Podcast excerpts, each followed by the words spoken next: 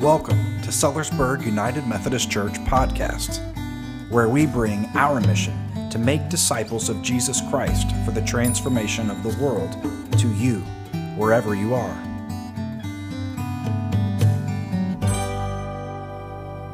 We are in our fourth week of Advent. Christmas is, is coming. It's almost here, it's almost arrived. But, friends, hold, hold. We're not there yet. It's coming.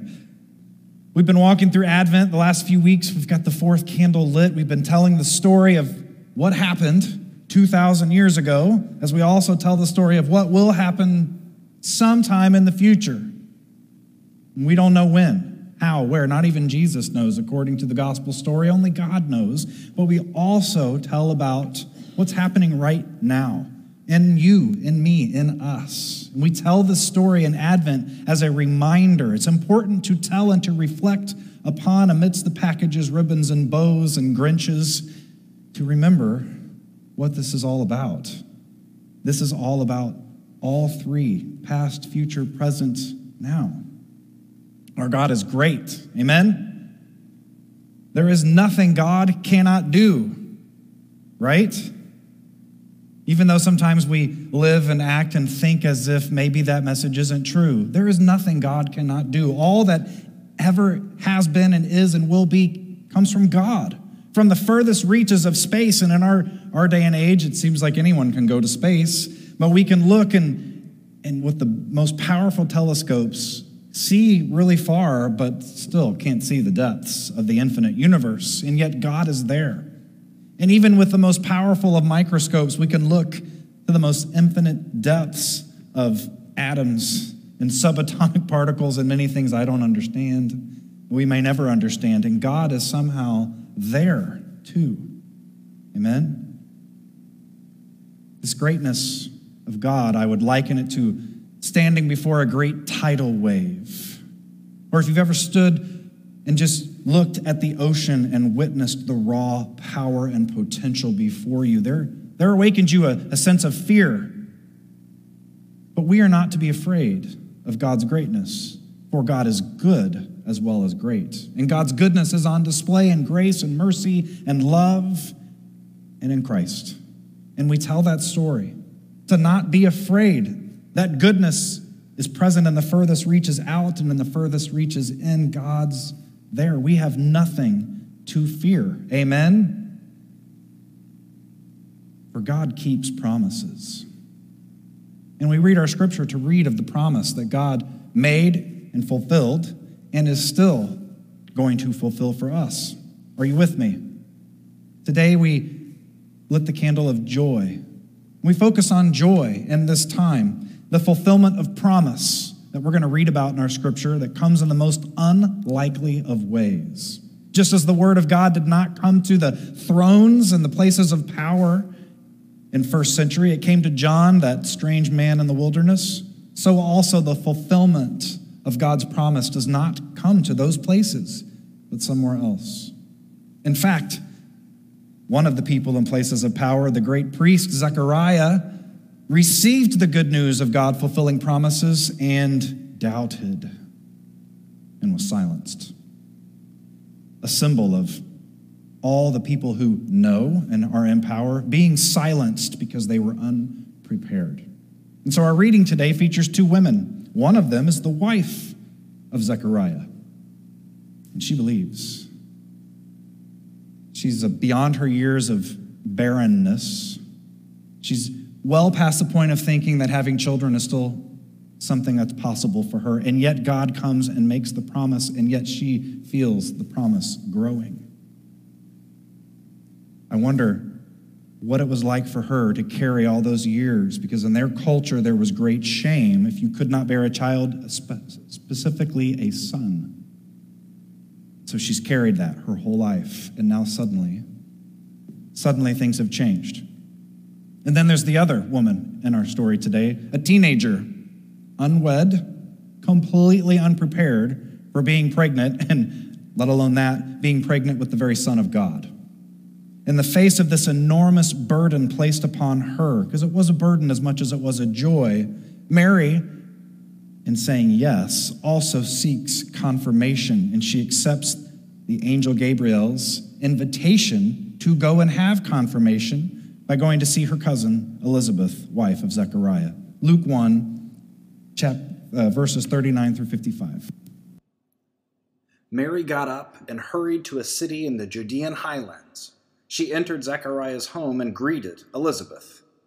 When Elizabeth heard Mary's greeting, the child leaped in her womb, and Elizabeth was filled with the Holy Spirit. With a loud voice, she blurted out, God has blessed you above all women. He has blessed the child you carry. Why do I have this honor that the mother of my Lord should come to me? As soon as I heard your greeting, the baby in my womb jumped for joy. Happy is she who believed that the Lord would fulfill the promises he made to her.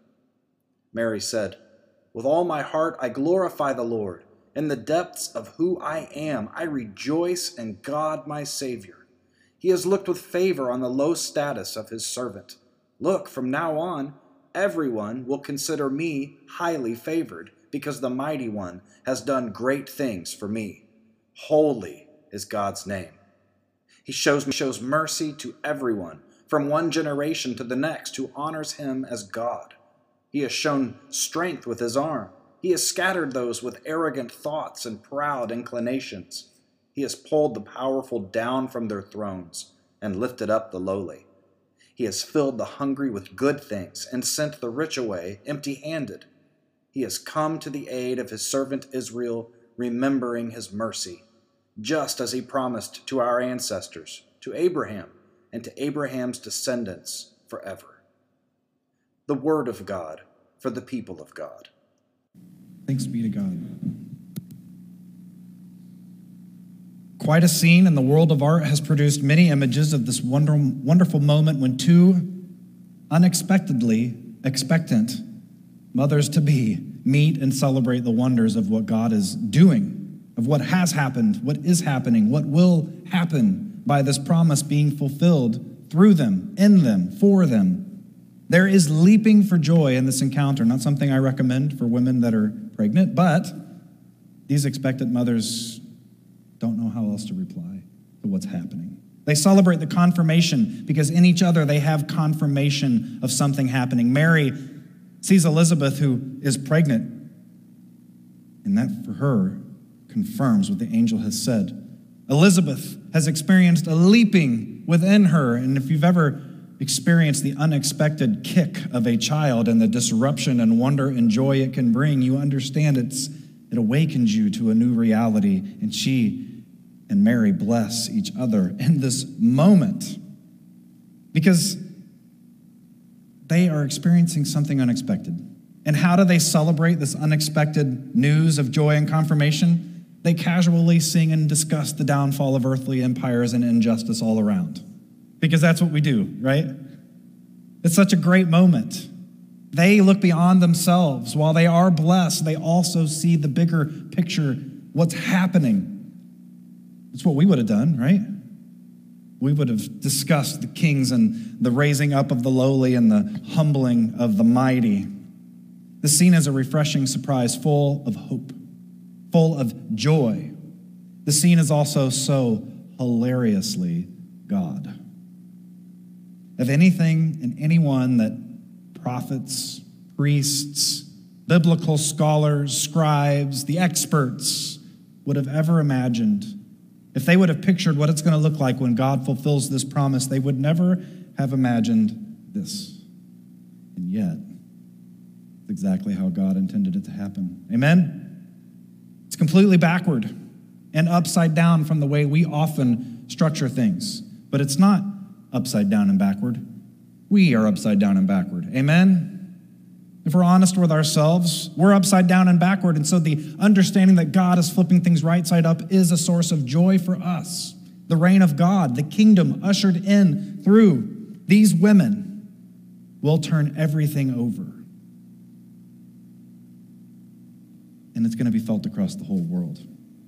There will be talk of blessing for the poor for the next 2,000 years, and action taking place to do just that. Not the rich, the poor. There will be healing and salvation experienced by the outcast, not the elite, through what's happening in these women. The first will be last, and the last will be first through the coming of this kingdom. The captives and oppressed are going to be released, and the captors and oppressors are going to be brought down. The proud and arrogant will be scattered, divided by the strength of God. And frankly, the religious side of each one of us, we don't know what to do with this. Because religious practice and piety, as good as they can be, they are unprepared to contain the uncontainable God. And we, we run to our practice and our piety, but God is inviting us to be a part of something bigger. Why else would God have chosen two women the way that God did? The mold is shattered. And this is a cause for joy.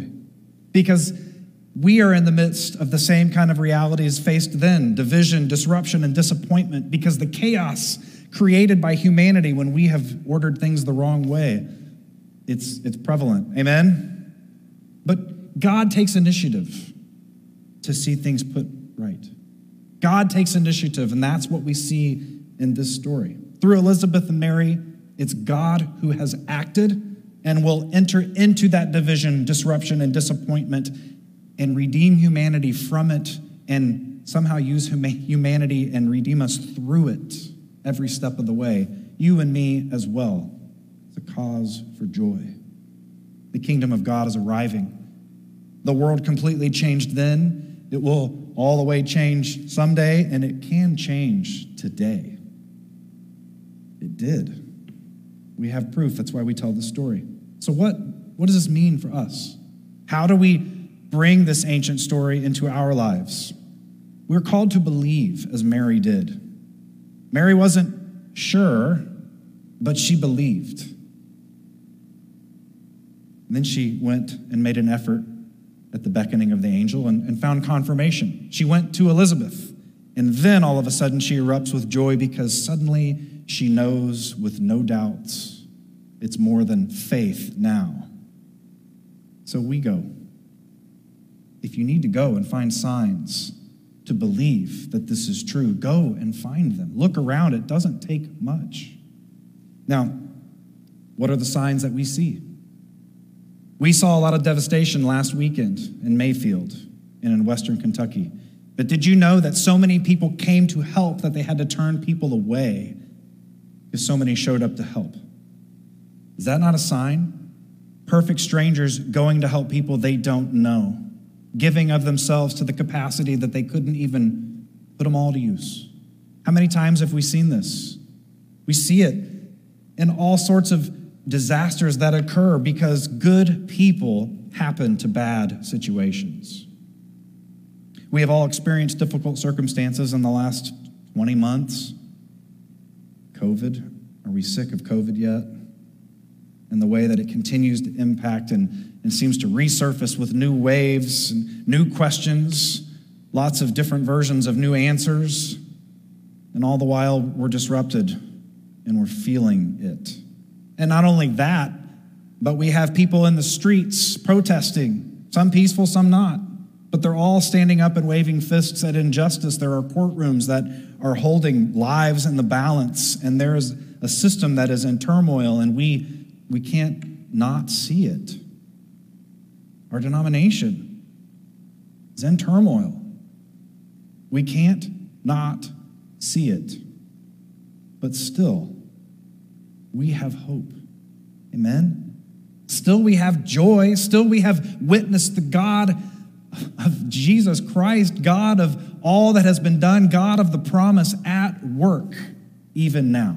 And we've all seen the signs. And I invite you to tell each other about the signs you've seen because it won't take long for you to see them too. You all have relationships with people, friends, families, parents, siblings, children, neighbors. And there's a little bit of strife and tension in relationships these days. Maybe, maybe you're thinking of one right now.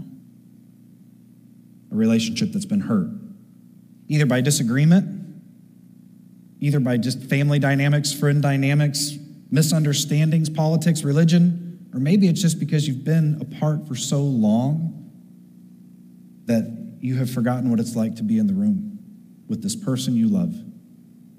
But still, we gather around trees and tables this week. We gather in sanctuaries with one another. And somehow, in the gathering, things can change. Amen? Still, the opportunity exists for mending and reconciliation. It's not too late. That's one beautiful thing about this season, that it offers us the chance to be together. And I urge you to take it. Be with those you're struggling with, because as Christians, we know hope is not lost. We know that God is not done, the story is not over, the peace of God is available, the love of God is being poured out, and God is still calling us. God is still calling you to be the very means that these upside down wor- worlds become right side up again, that these relationships that are broken find mending because you have the greatness of God with you and you have the goodness of God with you. God is still empowering us, still empowering you with the very presence of Christ being birthed in you and all the possibilities that come when we believe. God wants you to be the very vessel of restorative power and presence to become a reality in your world. Do you believe? Or do you need to go and see? Go. Go and see. Do you need to find a fellow companion in faith and either share or commiserate or conspire about what God is doing? Go and find them. Are you willing to submit yourself and how you think things are going to go and what it is you think you know? Are you willing to lay that down and allow God to work in the most unexpected ways? Let us approach these questions this week. I'm not going to resolve them, I offer them. And as we step toward Christmas and the arrival and the birth and all that it means, I invite you to prepare yourself. Be ready so that when the work of God, when the power and presence of Christ arrives, we'll be ready to kneel at that manger and adore our King of this right side up kingdom. So prepare yourselves. And if you can, friends, leap for joy. Leap for joy for the greatness and the goodness of God. Amen? Amen.